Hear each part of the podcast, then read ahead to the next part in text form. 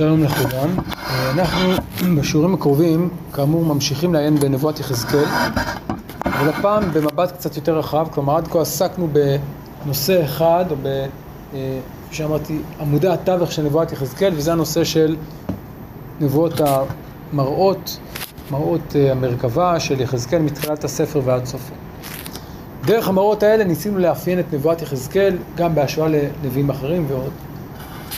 ועכשיו אני רוצה בשיעורים הקרובים לעסוק בכמה נושאים גדולים בנבואת יחזקאל שפזורים לאורך הספר ויחד אולי אפשר לומר מגבשים לנו איזושהי תמונה מסוימת שעולה מתוך נבואת יחזקאל כולה. ואני רוצה להשוות אותה לנביאים אחרים שכבר למדנו בעבר ובמובן הזה זה יהיה גם סיכום טוב להרבה מהנושאים האחרים שעסקנו בהם בנבואות הושע וירמיהו בעיקר אבל אולי גם כמה נביאים אחרים. ולנסות לראות פרספקטיבות אחרות להרבה מהנושאים היסודיים שעסקנו בהם. כרגע אדבר על ארבעה נושאים. חטא, תפיסת החטא, תפקיד הגלות ומשמעותה, תשובה, מהי תשובה, מהו אופייה של התשובה, מהו תפקידה של התשובה בתהליך, ומושג הגאולה. וכל המושגים האלה זה מושגים שפגשנו כבר גם אצל הושע וגם אצל ירמיהו, אבל אצל יחזקאל הם מקבלים פנים חדשות, ועל זה אני רוצה קצת להרחיב את הדיבור בשיעורים הקרובים. כאמור, מדובר כאן כמובן במושגים מופשטים, ולכן אני רוצה לבחון אותם דרך כמה נבואות ספציפיות שבהן יחזקאל מתייחס אל המושגים הללו.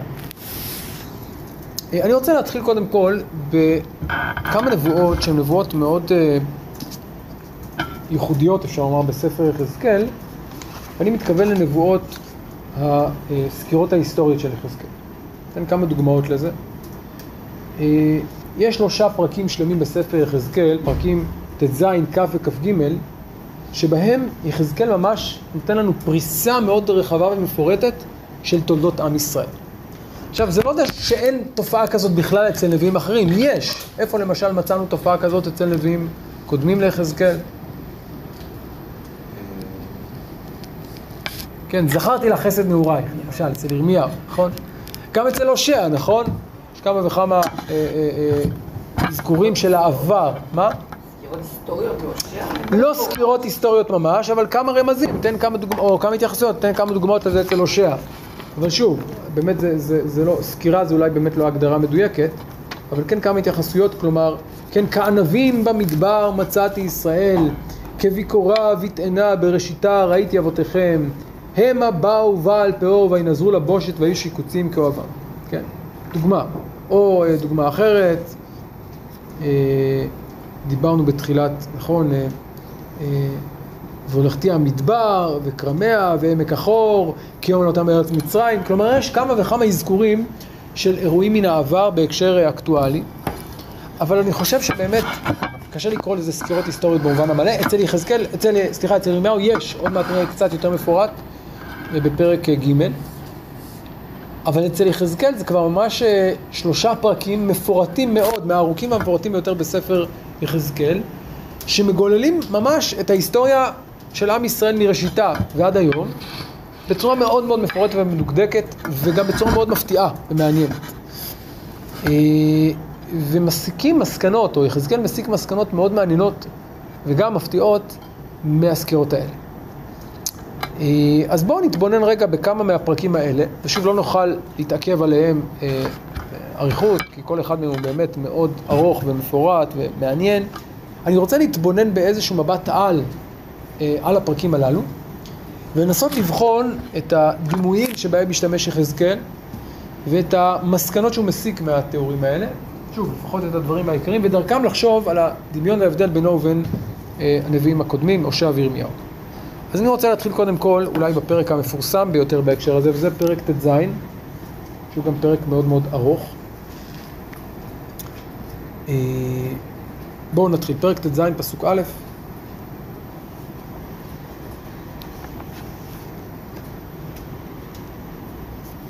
ויהי דבר אדוני אלי לאמור, בן אדם, הודה את ירושלים, את תועבותיה.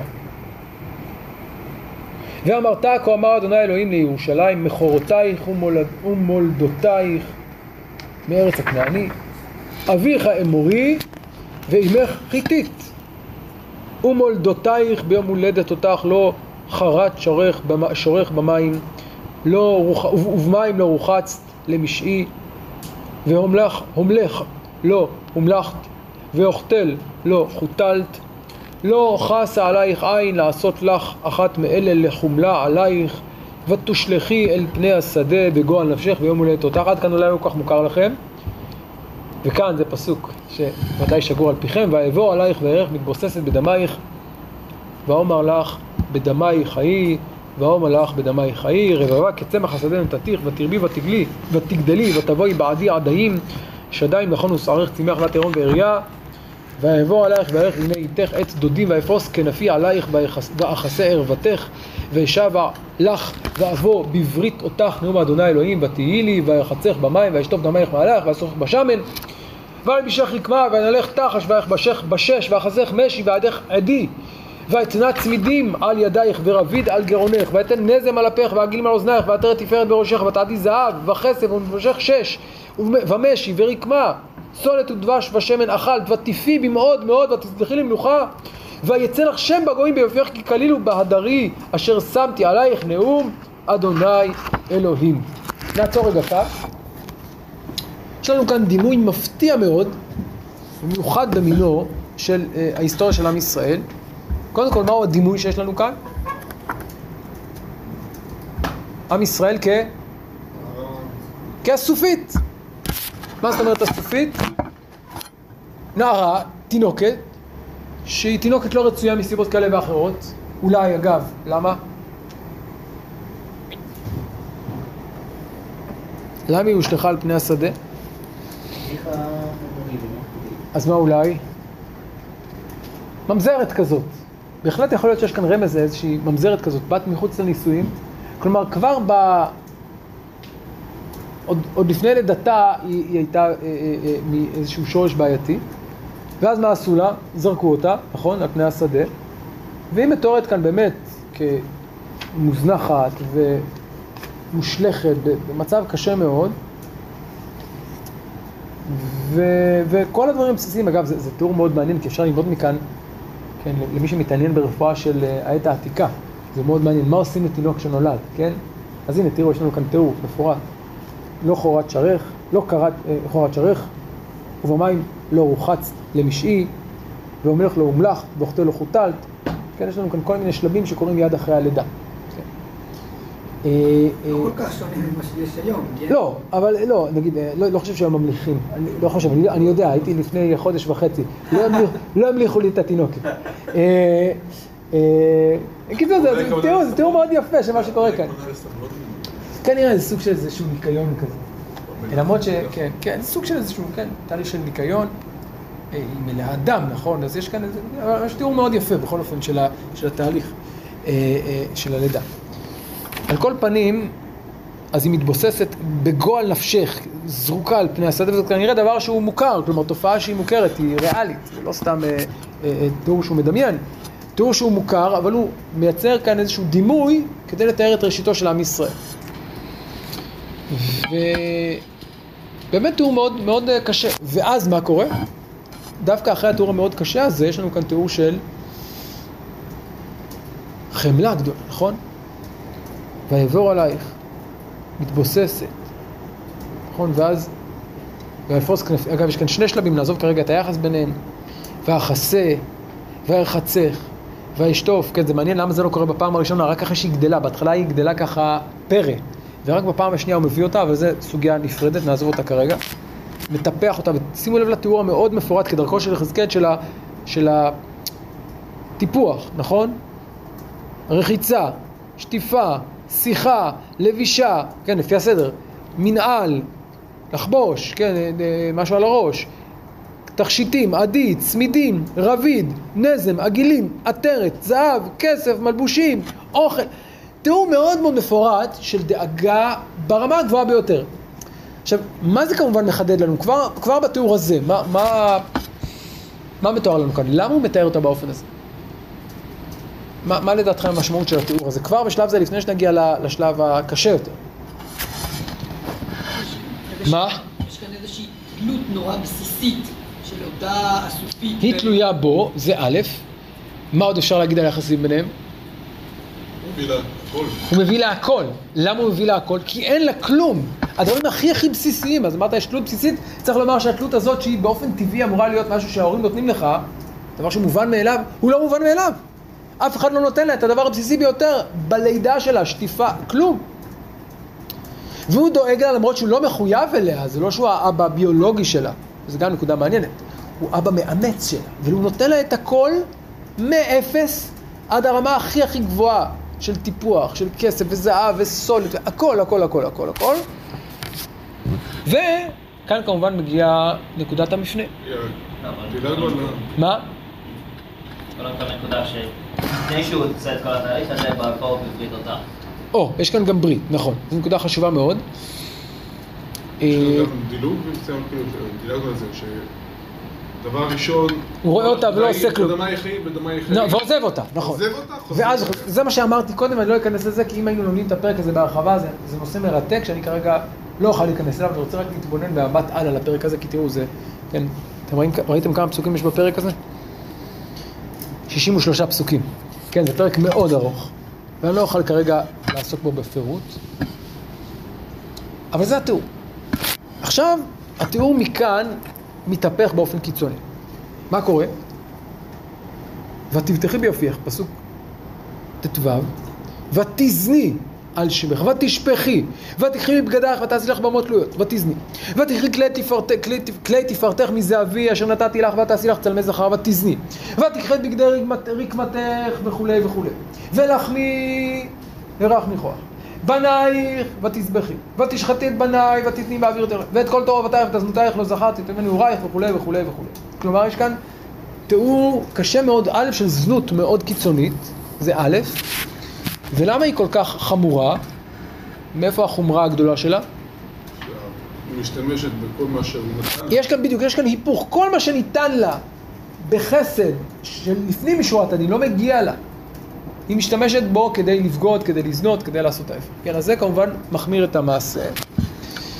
אה, וכמובן התיאור כאן תיאור גם מאוד קשה של הזנות, זנות, זנות, שדבר שמאוד מאפיין גם את ספר יחזקאל באופן כללי. ואני לא אכנס כרגע לכל הפרטים, באמת תיאור מאוד קשה. וכאן מגיע שלב העונש, ואני לא אכנס כרגע כי זה באמת תיאור קשה ביותר שקשה לקרוא אותו אפילו. אה, מפסוק ל"ה הוא שולל את כל מה שניתן לה, שולל ממנה את הכל, משיב אותה לנקודת המוצא של העירום והעירייה. כן. ו... כן, נכון, נכון, נכון. כאילו, הוא אומר את זה בפסוק כ"ב, ואת כל דבר מתי כן, נכון, נכון, נכון, נכון, נכון. אז וישבתיר, וכן, והניחותיך מטיבך וכולי וכולי. טוב. והוא מסיים בזה שבסופו של דבר בעתיד, מדלג לפסוק ס"ב, או ס', וזכרתי אני את בריתי אותך בימי נוח והקימותי לך ברית עולם, יהיה גם בעתיד איזשהו תיקון. אבל עוד מעט נחזור גם אה, אל התיקון הזה, כי זה תיקון לא לגמרי משמח. נחזור אליו בהמשך. עד כאן התיאור הזה, יש לו אגב עוד אה, אה, המשך מעניין בפרק כ"ג. בואו נדלג רגע לפרק כ"ג.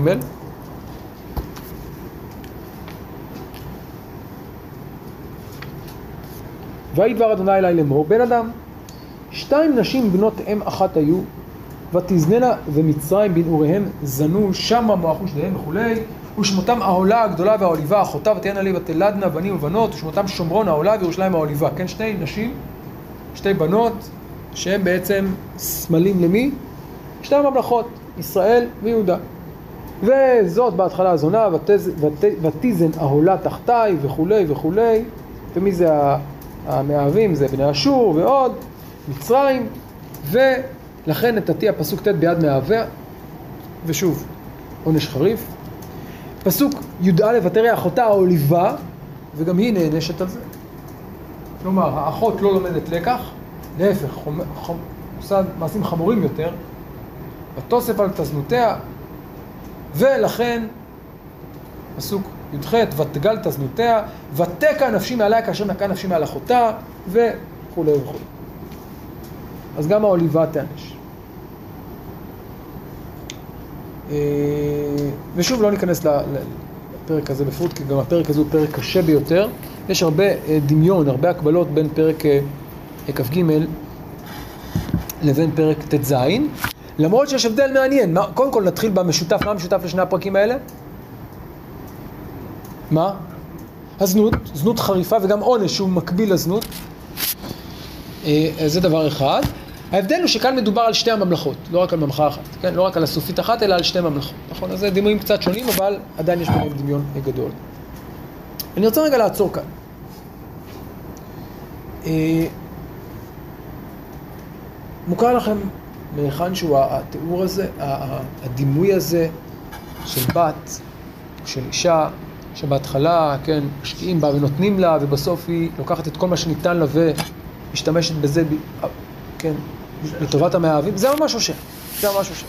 בואו נחזור רגע לספר הושע בפרק ב', ונראה דברים באמת מאוד מאוד דומים, אבל לאור זה ננסה לדבר גם קצת על ההבדלים ביניהם.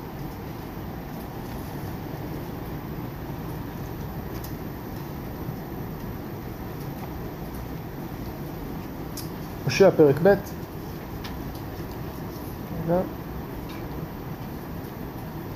כן. אה, פסוק ג' ד' ריבו ועמכם ריבו כי לא אשתי ואנוכי לא אישה ותסר זנוניה מפניה ונעופה מבין שניה פן נפשיתיה עורמה והצגתיה כיום היוולדה ושמתיה כמדבר ושתיה כארץ צייה ואמיתיה בצמא. אגב שימו לב שהדימוי הזה, שוב זה אותו דימוי, אבל לא רק שהדימוי אותו דימוי של זנות, כאמור ראשו הראשון שמשתמש בדימוי הזה בצורה חריפה, נכון? של אישה, כן, אשר אתם זונים אחריהם מופיע גם בספר דברים, אבל הדימוי המפורט הזה של אישה זונה שבוגדת והולכת למאהבים וכולי, מופיע לראשונה אצל הושע. אה, ושימו לב לעוד דמיון מעניין גם בענישה. מה העונש אצל הושע? מדבר. מדבר, צמא, הפשטה, נכון? כאילו אני נתתי לך ואני אקח. אם נחזור רגע ליחזקאל, תראו דבר מאוד מעניין. שוב, בשני הפרקים שהזכרנו קודם, נחזור רגע לפרק ט"ז. אה,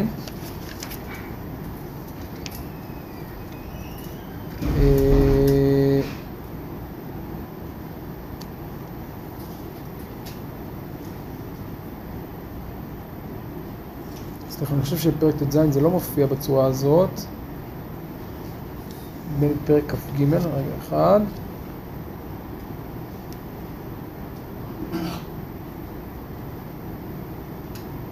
כן, פרק כ"ג פסוק כ"ו, תראו.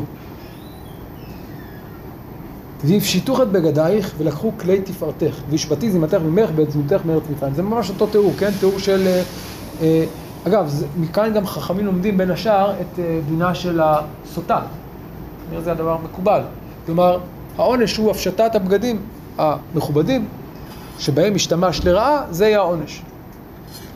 אז אותו תיאור, גם של חטא וגם של עונש, מופיע גם אצל הושע, לאחר מכן אצל יחזקאל, אבל יש לנו עוד תחנה בדרך, מי עוד משתמש בדימוי מאוד דומה, ושוב נחזור רגע להושע, יש לנו כאן שוב פירוט מאוד, אה, שמאוד מזכיר את יחזקאל, אני חוזר רגע שוב להושע.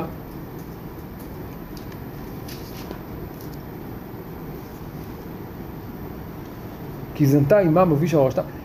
כי אמרה אלך אחרי מהווי נותני לחמי וממי צמרי ופשתי שמני ושיקויי. והיא לא ידעה כי אנוכי נתתי לה הדגן והתירוש והיצר וכסף הרביתי לה וזהב עשו לה בעל ולכן אשוב לכן אשוב ולקחתי דגני בעיתו ותירושי במועדו והצלתי צמרי ופשתי לכסות את ערוותה ועתה אגלה את נבלותה לעיני מאביה ואיש לא יצילן למיידי ממש אותן לשונות שאנחנו מוצאים לאחר מכן אצל יחזקאל אותו חטא, אותו עונש, ממש אותו סגנון אז יש דמיון רב בין הדברים. אמ, יש לנו בדרך כאמור עוד תחנה שאני רוצה להתעכב עליה. כזכור מי הוא הנביא שממש הולך בדרכו של הושע? דיברנו על זה בהרחבה בזמנו, ירמיהו. ואם נחזור רגע לירמיהו פרק ג' נגלה שוב תיאור מאוד דומה.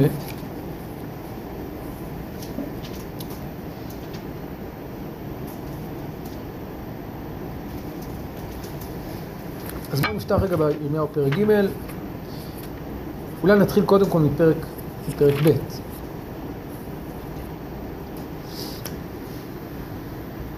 הלוך וקראת באוזני ירושלים לאמור, כה אמר אדוני, זכרתי לך חסד נעורייך, אהבת כלולותייך, לכתך אחריי במדבר בארץ לא זרועה. ולאחר מכן, מתחיל החטא. אז יש לנו כאן שוב את הפתיחה הזאת בדימוי של האישה שהולכת במדבר, ועוד נחזור אליו בהמשך. אבל אני רוצה לחזור ל... באמת הנבואה שמאוד מזכירה את נבואות יחזקאל, וזה הנבואה בפרק ג'. פרק ג', פסוק אה, ו'. ויאמר אליי, אדוני אליי בימי יאשיהו המלך, הראית אשר עשתה משובה ישראל? הולכה היא על כל הר גבוה, ואל תחת כל עץ רענן ותזני שם. ואומר אחרי עשותה את כל אלה אליי תשוב ולא שבה. ותרא בגודה אחותה יהודה. וארא כי על כל אודות אשר נאפה משובה ישראל שילחתיה ואתן את ספר כריתותיה אליה ולא יראה בוגדה יהודה אחותה ותלך ותיזן גם היא וכולי וכולי וכולי וגם בכל זאת לא שבה אליי בגודה אחותה יהודה בכל ליבה כי אם בשקר נאום אדוני. שימו לב, מה יש לנו כאן? דימוי מאוד מעניין, שתי אחיות, האחת זנתה ונענשה, השנייה לא רק שלא למדה לקח אלא החמירה את מעשיה ממעשה אחותה. מאיפה הדימוי הזה נשמע לנו מוכר? הרי זה ממש הדימוי של יחזקאל בפרק כ"ג, נכון? העולה, העליבה, שתי האחיות, זאת זונה ונענשה, זאת לאחר מכן ממשיכה, וגם היא תיענש. למה הרב מגדיר את זה כתחנה בדרך? אליהו ויחזקאל? לא, תחנה, לא, תחנה בדרך אה, של הדיון שלנו, אני לא יודע מי קדם למי בנקודה הזאת, למרות שיש יסוד סביר להניח שנבואת ירמיהו קדמה ליחזקאל בנקודה הזאת, כנראה. כנראה, כי כתוב כאן בימי יאשיהו המלך, נכון? לא כנראה, בוודאות. כתוב בימי יאשיהו המלך, נכון? אז זה- בימי יאשיהו זה היה בוודאי לפני שיחזקאל מתחיל להתנבא, נכון? כי יחזקאל מתחיל להתנבא אחרי גלות יהויכין. יחזקאל? יש איזושהי תפיסה שבפרשנים התחיל להתנבא כבר בארץ ישראל, ואז...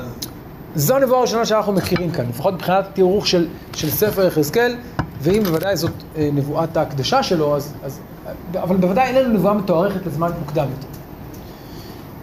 אה, אז סביר להניח שזו נבואה שקדמה ליחזקאל, אולי אפילו יחזקאל הכיר אותה כשהוא היה בירושלים, מי יודע, אולי הוא שמע אותה כשהוא הסתובב בירושלים. כנראה הוא היה, כאמור, כהן ירושלמי. אז הדמיון הוא רב. ושוב, אפשר לומר שזה בעקבות נבואת הושע הגדולה, הקדומה מאוד. אה, אבל כאן אני כבר רוצה להצביע על הבדל אחד משמעותי בין יש הושע וירמיהו לבין יחזקאל, ועוד מעט קצת יותר נעמיק את, ההבדל הזה.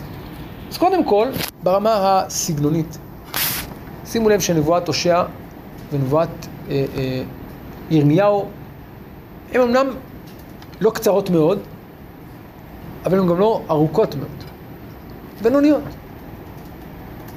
נבואת יחזקאל היא נבואה, גם הנבואה בפרק ט"ז וגם הנבואה בפרק כ"ג, נבואות מפורטות עד מאוד, פי שלוש וארבע מנבואת ירמיהו ומנבואת הושע. אבל זה לא רק עניין של כמות, זה עניין של איכות, של העוצמה.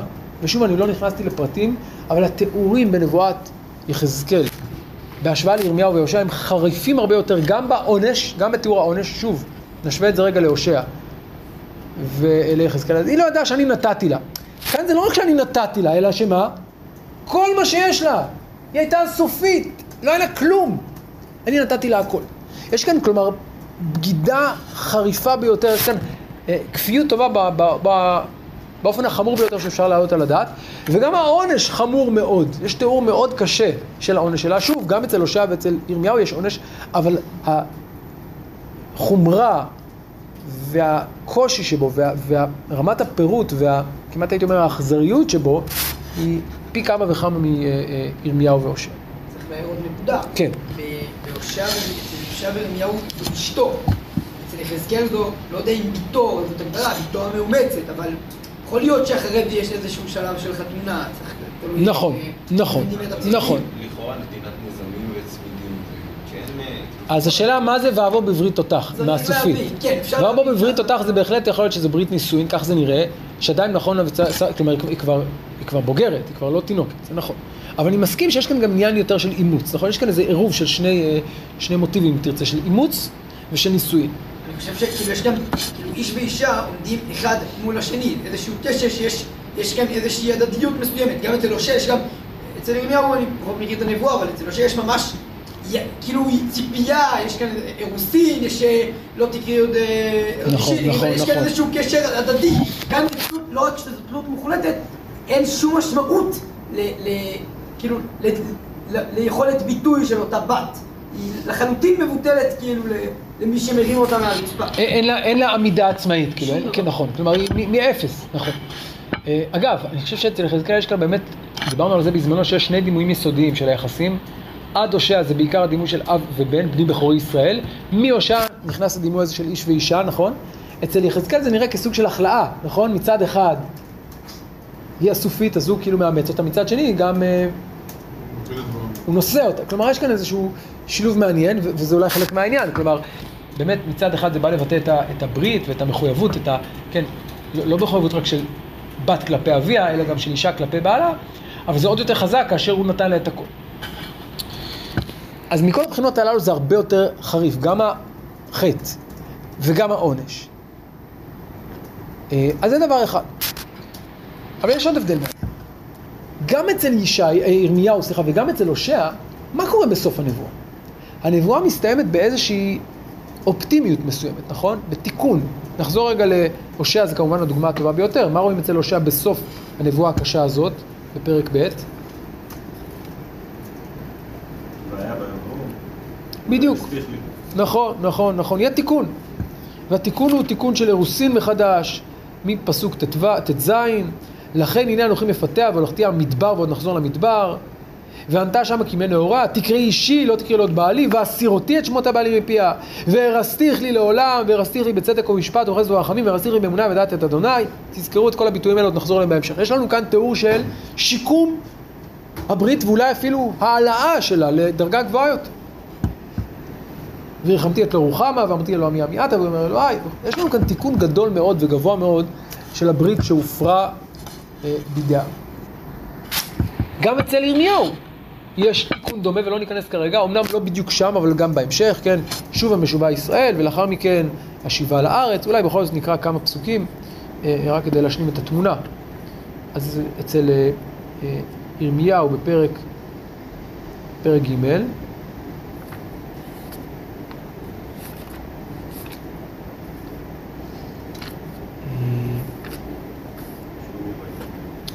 פסוק י"ב, הלוך וקראת את הדברים האלה, שוב המשובה ישראל נאום אדוני וכולי. שובו בנים שאוהבים י"ד, כי אנוכי בעלתי בכם ולקחתי אתכם אחד מעיר ושניים במשפחה והבאתי אתכם ציון. והיה כי תרבו ופריתם בארץ בימים ההם, ודיברנו בהרחבה על הנבואה הזאת כשעסקנו באחרית הימים של ירמיהו. בעת ההיא יקראו לירושלים כיסא אדוני ונקבו אליה כל הגויים ולא יכלו עוד אחרי שירות ליבם הרע וכולי. יש לנו כאן תיקון גדול מאוד וגבוה של אה, אה, החטא הזה ושל הברית הזאת. ירמיהו זה לא אותו דימוי. זה לא אותו דימוי, נכון, אבל זה המשך של, ה- של התהליך. קצת קשה להגיד את זה, כי בסוף, סוף התהליך הוא נשכבה בבושתנו, התחסנו, כלימתנו, כאילו השם לא חטאנו, אנחנו באבותינו מנהרות זה, נבואה אחר, זה, זה משהו אחר. אבל רגע, אה, עוד שנייה אני אגיע לבושה הזאת. אבל יש כאן תיקון, גם כאן וגם במקומות אחרים, בנושא הזה של איזושהי, אה, אה, עוד מעט נראה, ברית חדשה, נכון? דיברנו על זה בזמנו, אצל, אצל ירמיהו. ברית חדשה שיש בה אה, אה, משהו גבוה יותר, משהו מתוקן יותר, משהו נצחי יותר. מה קורה אצל יחזקאל? אז מעבר לחטא הקשה יותר, לבגידה החריפה יותר, ולעונש החמור יותר והמפורט יותר, התיקון הוא תיקון, איך לומר, קצת אה, חלקי. בואו נקרא רגע את התיקון שיש לנו כאן, או עם טעם קצת מר. בואו נקרא שוב בהושע את, אה, הנבואות הללו, נתחיל מפרק ט"ז. איך מסתיים פרק ט"ז?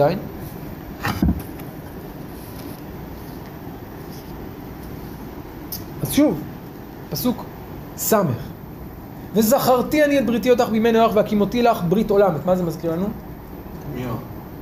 קצת את ירמיהו, קצת גם את הושע, נכון? ורסתיך לי לעולם, נכון? קצת מזכיר את הושע ואת את ירמיהו, יש פה משהו אופטימי, נצחי. שימו לב להמשך. וזכרת את דרכייך, אני אזכור את בריתי. מה את תזכרי? את דרכייך. ונכלמת בקחתך את אחותייך הגדולות ממך אל הקטנות ממך ונתתי את הן לך לבנות ולא מבריתך. והקימונתי אני את בריתי איתך וידעת כי אני אדוני למען תזכרי ובושת ולא יהיה לך עוד פתחון פה מפני כלימתך בכפרי לך לכל אשר עשית נאום אדוני אלוהים. עכשיו אתה צודק, אמרת נכון שגם אצל ירמיהו יש את היסוד הזה של הבושת, אבל אצל ירמיהו זה חלק מתהליך התשובה והתיקון. ראינו שהבושה מופיעה לראשונה בתיאור החטא אצל ירמיהו, דיברנו על זה שאצל ירמיהו יש הרבה של אחרי שוב ניחמתי, ספגתי על בושתי וגם נכלמתי כי זכרתי חרפת נעוריי. הבושה היא חלק מהתהליך, אבל בסוף הברית היא ברית שיש בה נחמה, יש בה אהבה, יש בה פיוס. ואילו כאן, מה יקרה לעתיד לבוא? יהיה ברית עולם. אבל מה יחזיק את הברית הזאת? איזה רגשות, איזה חוויות יחזיקו את הברית הזאת? חוויות של בושה, של כלימה, רגשות אשמה, הם אלה שיחזיקו את הברית הזאת. נזכור מה עשינו, נזכור מה קרה לנו ונזכור שבעצם אנחנו לא רואים בכל מה שקורה עכשיו. ולכן אנחנו נהיה בתודעה של אשמה, לא בזכותנו. לא יהיה פתחון פה, כלימה. אני מכפר לך לא בזכותך, אלא מתוך חסד. אולי גם המילה חסד לא לגמרי מדויקת, אבל בוודאי לא בזכותך. ולכן את כל הזמן תחי בתודעה של אשמה ושל בושה ושל חוסר זכות. את, את לא, לא, לא ראויה למה שקורה כאן, לברית הזאת. ואולי זה ימנע ממך לחטוא שוב. ייתכן. בואו נמשיך הלאה לפרק כ"ג.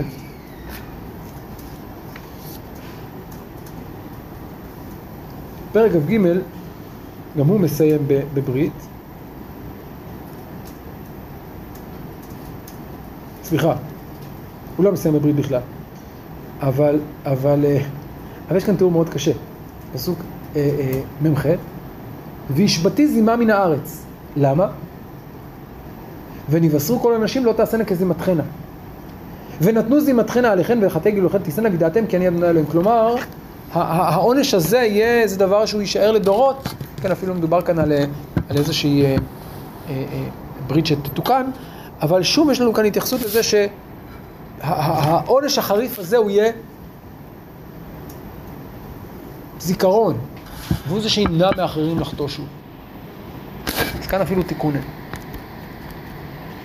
אז אם כן, למרות שיש לנו דמיון, אפשר לראות אצל יחזקאל קו שונה, ועוד מעט נעמיק קצת יותר את האופי של הקו הזה, אבל בינתיים ראינו רק שהוא הרבה יותר חמור בכל המובנים שלו, וגם התיקון שלו הוא תיקון מאוד שונה באופיו מהושע ומירמיהו.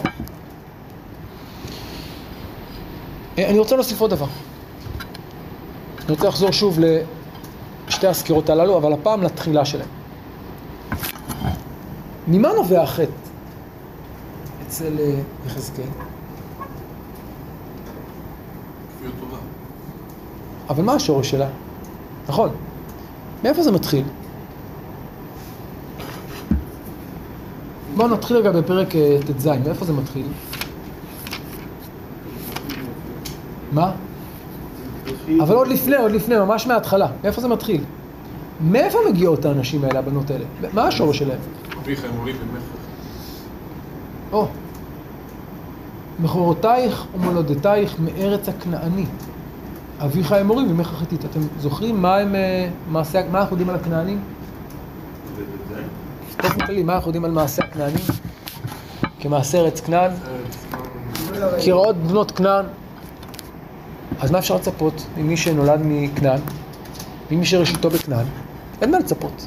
כלומר, הייתי אומר שזה כמעט תסריט ידוע מראש, זה כמעט טבוע ב-DNA שלכם. כלומר, החטא הוא משהו מאוד מאוד ראשוני, מאוד מוטבע. זה לא מפתיע. הלאה, גם בפרק כ"ג, שימו לב לדבר מעניין, פרק כ"ג, מה? בדיוק. איפה הם התחילו? במצרים. אז מה זה מפתיע? זה לא מפתיע. כי את הזנות שלהם הם התחילו כבר בצעירותם, אז זה דבר מאוד מאוד ראשוני אצלם. הפעם לא אולי מהלידה, אבל כבר מהראשית. מראשית, אה, כן, נערותן. אז הייתי אומר, זה משהו שהוא כן מאוד מוטבע בהם גם במובן, אפשר לומר, התרבותי, חינוכי. אז מה אפשר לצפות? אז שימו לב שאצל יחזקאל, ועכשיו בואו נשווה את זה שוב לירמיהו. ירמיהו פרק ב', איך הוא פותח? זכרתי לך חסד נעורייך. אהבת כלולותייך, לכתך אחריי במדבר. איך הייתה ההתחלה שלנו? דווקא אופטימית, חיובית, אהבה, חסד, לכתך אחריי. התחלה מבטיחה. אז גם ההתחלה שונה אצל יחזקאל מצד אחד, ואצל ירמיהו והושע מצד שני. כענבים במדבר מצאתי ישראל. משהו ככה, כן, מאוד, מאוד ייחודי, יוצא דופן, מתוק. אחרי זה התקלקלו. אבל ההתחלה הייתה טובה. יש סיכוי לאופטימיות. נכון, בסוף אכזבת, אבל זה לא היה מוכרח. אז אני רוצה לחדד, שימו לב שההבדל הוא לא רק בתוצאות, גם בחטא וגם בתיקון שלו, אלא גם בשורש. תפיסת החטא, מאיפה הוא מגיע, מהו השורש של החטא של העם, שונה מאוד אצל יחזקאל מצד אחד ואצל ירמיהו והושע מצד שני. האם זה היה כמעט מתבקש או שזו הייתה הפתעה? האם זה היה קלקול יסודי או שהיה כאן דווקא התחלה טובה שהתקלקלה, שהפתיעה? שתי נקודות מבט מאוד מאוד שונות. אה, וכאן אני רוצה להגיע בזמן הקצר שנותר לנו לסקירה נוספת בפרק כ'. בואו נדלג לפרק כ'. ושוב, אין לנו זמן לעסוק בהרחבה בפרק הזה, זו הסקירה ההיסטורית השלישית, שהיא מאוד שונה משתי הסקירות ההיסטוריות השונות, היא הרבה יותר אה, בנויה, הרבה יותר היסטורית באופייה, הרבה פחות משתמשת בדימויים, היא מדברת על העם עצמו, אבל גם היא מאוד מפתיעה בהרבה מובנים, ושוב, אני רוצה לגעת בנקודות העיקריות שיעסיקו אותנו היום. פרק כ'. אתם איתי? פרק כ' פסוק א', ויהי בשנה השביעית בחמישי, בעשור לחודש. באו אנשים מזקני ישראל לדרוש את אדוני וישבו לפניי, נעזוב כרגע את הפתיחה המאוד מעניינת, מה, מה עניין הזקנים הללו, מה הם רוצים, מה זה לדרוש את אדוני. ויהי דבר אדוני אלי לאמור, בן אדם דבר את זקני ישראל ואמרת להם, כה אמר אדוני אלוהים, הלדרוש אותי אתם באים, חי אני אם יידרש לכם נאום אדוני אלוהים. התשפוט אותם, התשפוט בן אדם את תועבות אבותם הודיעם. איפה עוד מצאנו את הביטוי הזה? תועבות אבותם. מה? איך פותח פרק ט"ז? בן אדם הודה את ירושלים את תועבותיה, נכון? אז הנה שוב, תועבות. אבל הפעם מזווית אחרת לגמרי, ואני לא אכנס כרגע לתוך הפרק המאוד מאוד חשוב ומפורט הזה. אבל אפשר לומר בצורה מאוד גסה שהפרק הזה נותן לנו סקירה רחבה ומקיפה מאוד של דות- תולדות ישראל מראשית ימיו בשלובה, בארבעה שלבים היסטוריים. כולם בתבנית קבועה, בואו נקרא רגע את ה... לפחות את השלב הראשון, ולאחר מכן בקצרה נעבור על שלב, שאר השלבים. ואמרת עליהם, כה אמר אדוני אלוהים, ביום בחורי ביש- וישראל, ואשא ידי לזרע בית יעקב, ויוודע להם בארץ מצרים, ואשא ידי להם לאמור, אני אדוני אלוהיכם. ביום ההוא נשאתי ידי להם להוציאם מארץ מצרים אל ארץ אשר תרתי להם זבת חלב ודבש צבי לכל הארצות ואמר להם איש שיקוצי עיניו השלי- השליכו ובגלולי מצרים אל תטמאו אני אדוני אלוהיכם. ויאמרו בי ולא אהבו לשמוע אליי איש את שיקוצי עיניהם לא השליכו ואת גלולי מצרים לא עזבו לא עזבו. והוא אמר לשפוך חמתי עליהם לכלות אפי בהם בתוך ארץ מצרים. ואז למען שמי לבלתי החל לעיני הגויים אשר המה בתוכם אשר נודעתי נודעתי עליהם לעיניהם להוציאם מארץ מצרים והוציאם מארץ מצרים ואביאם אל המדבר נעצור רגע כאן. מהם השלבים שיש לנו כאן? כאן ב... בחלק הראשון. שלב ראשון מהו? מה? בחירה. בחירה. בחירה, התגלות, כריתת ברית, שלב ראשון. שלב שני מה? ציווי, נכון? ציווי. שבועה. שבועה, התחייבות מצד אחד, אבל יחד עם זה מה? ציווי, מה הציווי? התפטר מעבודה זרה. איש יקוצנו בשליחות, זה הציווי, זה התנאי. מה השלב הבא? השלב השלישי? עם חוטא, עם ממרא, עם לא מוכן, לא עזבו. ו... הוא רוצה להשמיד אותם, וברגע האחרון מה? ואז למען שמי, מחלתי. ולמרות זאת אני מציל אותם. עכשיו, הסיפור הזה חוזר כמה פעמים, נמשיך הלאה, במדבר. ואתן להם את חוקותיי ואת משפטיי הודעתי אותם, אשר עשה אותה אדם, אדם וחי בהם. שוב ציווי. וגם את שבתותיי נתתי להם להיות לאות ביני וביניהם לדעת כי אני אדוני מקדשם. ושוב מה קורה? שלב שני. ויאמרו בי בית ישראל במדבר. בחוקותיי לא הלכו ואת משפטיי מאסו אשר עשה אותם אדם וחי בהם. כן, נתתי להם משפטים טובים. ואת שבתותיי חיללו מאוד, ואמר לשפוך חמתי עליהם במדבר לכלותם. שוב רצון להשמיד אותם. ואעשה למען שמי לבלתי החל לעיני הגויים, אשר רוצתים לעיניהם. וגם אני נשאתי ידי להם במדבר, לבלתי אביא אותם אל הארץ וכו'. אז זה כבר מוכר לנו קצת יותר, נכון? השלב הראשון לא הוכר לנו. נכון? מאיפה מגיע השלב הראשון? איפה מצאנו סיפור כזה? שעם ישראל במצרים חוטא, והקדוש ברוך הוא ברגע האחרון הוא רוצה לבטל את הכל ובסוף הוא מחליט להוציא אותם למרות זאת? האם יש לזה רמז בפסוקים בספר שמות? התשובה היא לא. לא. המדרשים מכניסים את זה בעקבות יחזקאל. אבל בפשוטו של מקרא בספר שמות אין דבר כזה. נכון, המדרשים מדברים על אותם אה, ערב רב, או, או, או אותם אה, ארבע חמישיות וחמושים עלו, אותם אנשים שלא עלו, שמתו במצרים, כלומר מספרים לנו סיפור נוסף שכנראה מבוסס על יחזקאל, אבל בפסוקים עצמם הדברים האלה לא נאמרים. והנה יחזקאל מוצא שוב, שימו לב, זה מזכיר לנו את הנבואות הקודמות שלו, מה הוא מוצא לנו?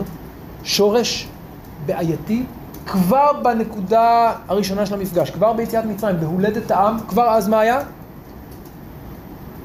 סרבנות, מרי, חטא, כפיות טובה.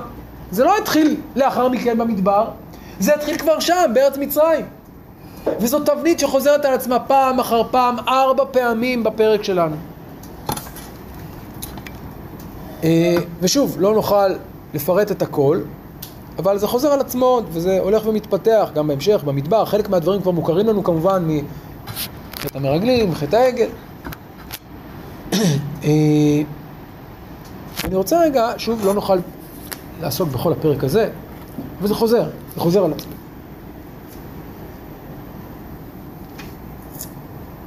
אה, ואני מדלג לפסוק ל'.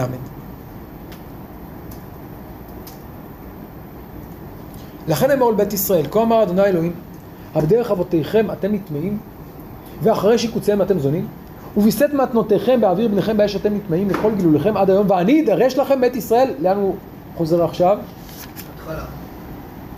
הם באו לדרוש את השם, אז אתם רוצים בכלל לדרוש? מי אתם בכלל? לא מתביישים? חייני נאום אדוני אלוהים יידרש לכם. והעולם רוחכם היה לא תהיה, אשר אתם אומרים נהיה כגויים, כי משפחות הארצות לשרת עץ ואבן, זה גם דבר מעניין. מה זה העולם רוחכם? אולי זה איזושהי הווה אמינא שעולה, מה? מה שבעצם בעצם אתם באמת רוצים. אולי הרעיון הזה שהברית כאילו הסתיימה? לא. למה הברית לא הסתיימה? שימו לב להסבר המפתיע הבא. חי אני נאום אדוני אלוהים אם לא ביד חזקה ובזרוע נטויה ובחמה שפוכה ימלוך עליכם. והוצאתי אתכם מן העמים וקיבצתי אתכם מן הארצות אשר נפוצותם בם ביד חזקה ובזרוע נטויה ובחמה שפוכה.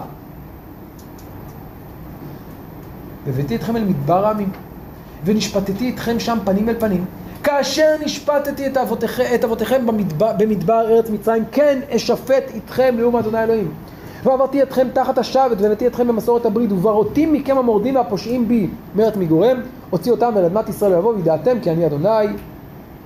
יוצא רגע. שימו לב. יש לנו כאן התייחסות שוב על, אל, אל העתיד, מה יקרה בעתיד. ואומר להם, יחזקאל, אנחנו עכשיו בגלות, אבל הגלות היא לא סיום הברית. יש תקווה.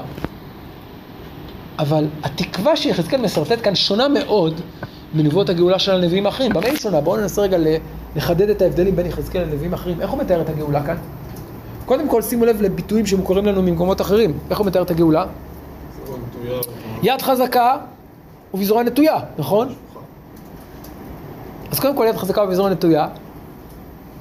יציאת מצרים. איפה עוד מוצאים כאן יציאת, מצרים בנבואה הזאת? המדבר. כמו ש... נכון, הוא אומר בפירוש, כמו שנשפטתי את אבותיכם בארץ מצרים, במדבר ארץ מצרים. כלומר, יש לנו שוב יציאה למדבר וכניסה לארץ. אז לכאורה יש לנו כאן מעין יציאת מצרים שנייה, דבר שאפשר לראות אותו גם אצל הושע. איפה אנחנו מוצאים אצל הושע את המדבר ואת היציאה ממצרים שוב? נכון, שוב ההליכה במדבר, והולכתי המדבר ודיברתי על ליבה, ואז יענו כיום, וענתה שמה, כיום עלותה מארץ מצרים, מעין יציאת מצרים שנייה, אבל הפעם מתוקנת, הפעם בלי יריחו, הפעם עמק, עמק החור תהפוך לפתח תקווה, הפעם לא יהיה חטא בתחילת הכניסה לארץ, להפך, יהיה תיקון. תהיה ברית שלמה, לעולם, בחסד ומשפט, בצדק וברחמים, ודעת את השם. שימו לב שכמעט אותם ביטויים חוזרים אצלנו. שוב יציאת מצרים, שוב יד חזקה, זרוע נטויה, שוב מדבר, שוב כניסה לארץ, אבל, אבל, ההבדלים כאן ממש חריפים. מה ההבדלים בין יחזקאל לבין כאן? בתיאור הזה של הגאולה השנייה. חמאה שפוכה. אולי ננסח את זה אחרת. לאור חמאה שפוכה, אנחנו מבינים מה זה יד חזקה וזרוע נטויה. מה זה יד חזקה ובזרוע נטויה? בדיוק. יד חזקה ובזרוע נטויה של ספר שמות זה כנגד האויב. מי הוא האויב? המצרים הם אלה שלא מאפשרים לכם לצאת. אני אלחץ עליהם, אכביד את ידי עליהם כדי שהם יאפשרו לכם לצאת. ואילו אצלנו, כנגד מי צריך לפעול כדי להוציא את ישראל ממצרים? מי מעכב את היציאה? אתם, אתם לא רוצים. יד חזקה ובזרוע נטויה זה בעצם כלפיכם. מי הם המצרים? מאיפה עם ישראל צריך לצאת? זה כמעט דרשה חסידית.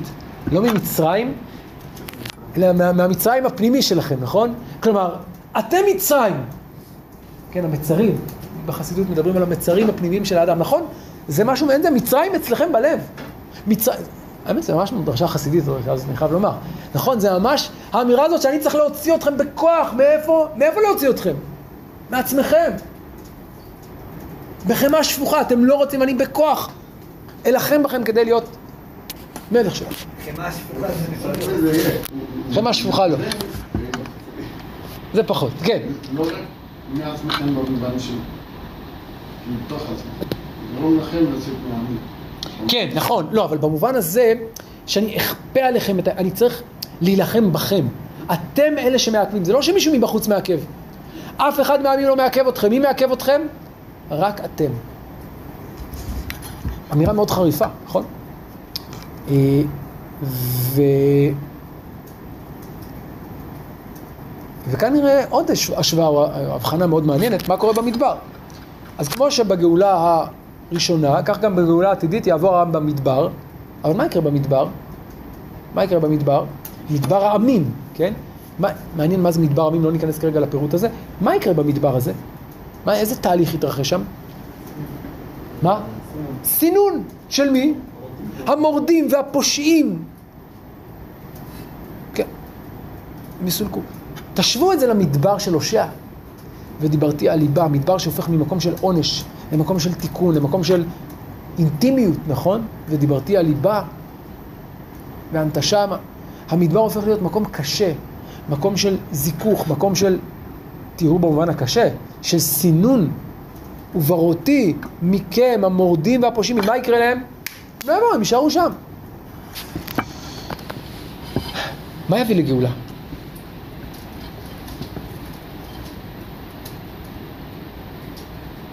לא התשובה, נכון? מה יביא לגאולה? הכפייה, הכוח. אה, אז אני רוצה לעצור כאן, כיוון שיש כאן עוד כמה נקודות שאני רוצה לברר בנושא הזה של הגאולה, אני רוצה רגע לעצור כאן ולסכם את מה שראינו עד כה, בשיעור הבא אני אמשיך. ראינו אם כן, ממש בתמצית, שלוש נבואות מרכזיות בספר יחזקאל, שנותנות לנו סקירה היסטורית של העם, שתיים מהן מקבילות יחסית, עוסקות באיזשהו דימוי של העם לאישה זונה, אם זה הסופית, אם זה שתי האחיות. ראינו שלשתי הנבואות הללו יש שורשים, אפשר לומר, בנבואת הושע ובנבואת ירמיהו, אבל הדגשים אצל יחזקאל מאוד שונים, הן בחומרה שלהם, הן בחטא, בשורש שלו, כפי שראינו מאיפה הוא מתחיל, והן בתיקון שלו, מה יקרה בעתיד. ובכל הדברים הללו ראינו באמת תמונות שונות מאוד אצל הושע ואצל ירמיהו. כפי שראינו עכשיו, גם בנבואה בפרק כ', הנבואה ההיסטורית בפרק כ', שהיא פחות uh, משתמשת במטאפורה, אלא יותר בתבנית היסטורית שחוזרת על עצמה, יחזקאל שוב חוזר על השורשיות של החטא שמוטבעת בעם כבר בראשיתו, כבר ביציאה ממצרים. ומכאן נגזר א', שבאמת הדבר הזה חוזר על עצמו, ולכן זה גם יחזור על עצמו, אבל מכאן נגזר עוד דבר. מהי הדרך לשנות את זה? הדרך היחידה? לא ביציאה מפויסת, לא בהולכה למדבר ודיברתי על ליבה, אלא במה? ביד חזקה, ובזרוע נטויה ובחמה שפוכה. אז עד כאן דיברנו על החטא, על העונש, על הגלות. בשיעור הבא אני רוצה להמשיך ולפתח את נושא התשובה מצד אחד והגאולה מצד שני, וגם כאן, כפי שכבר התחלנו לרמוז, וכפי שנראה בהרחבה בשיעור הבא, יש הבדלים מאוד עמוקים בין יחזקאל לבין הושע וירמיהו, ונקודות מבט מאוד מאוד שונות על התהליכים הללו. בשיעור הבא אני רוצה להשלים את התמונה הזאת, ואז באמת לעשות השוואה קצת יותר מקיפה בין שתי התמונות שמסורטטות לנו כאן בשני הנביאים הגדולים הללו, בשלושת הנביאים הגדולים הללו, הושע וירמיהו כאמור מצד אחד, ויחזקאל מצד שני. ואולי קצת יותר נעמיק גם בשאלה של מה השורש של ההבדלים הללו, ממה הוא נובע, ומה המשמעות שלהם. כל זאת ועוד בשיעור הבא.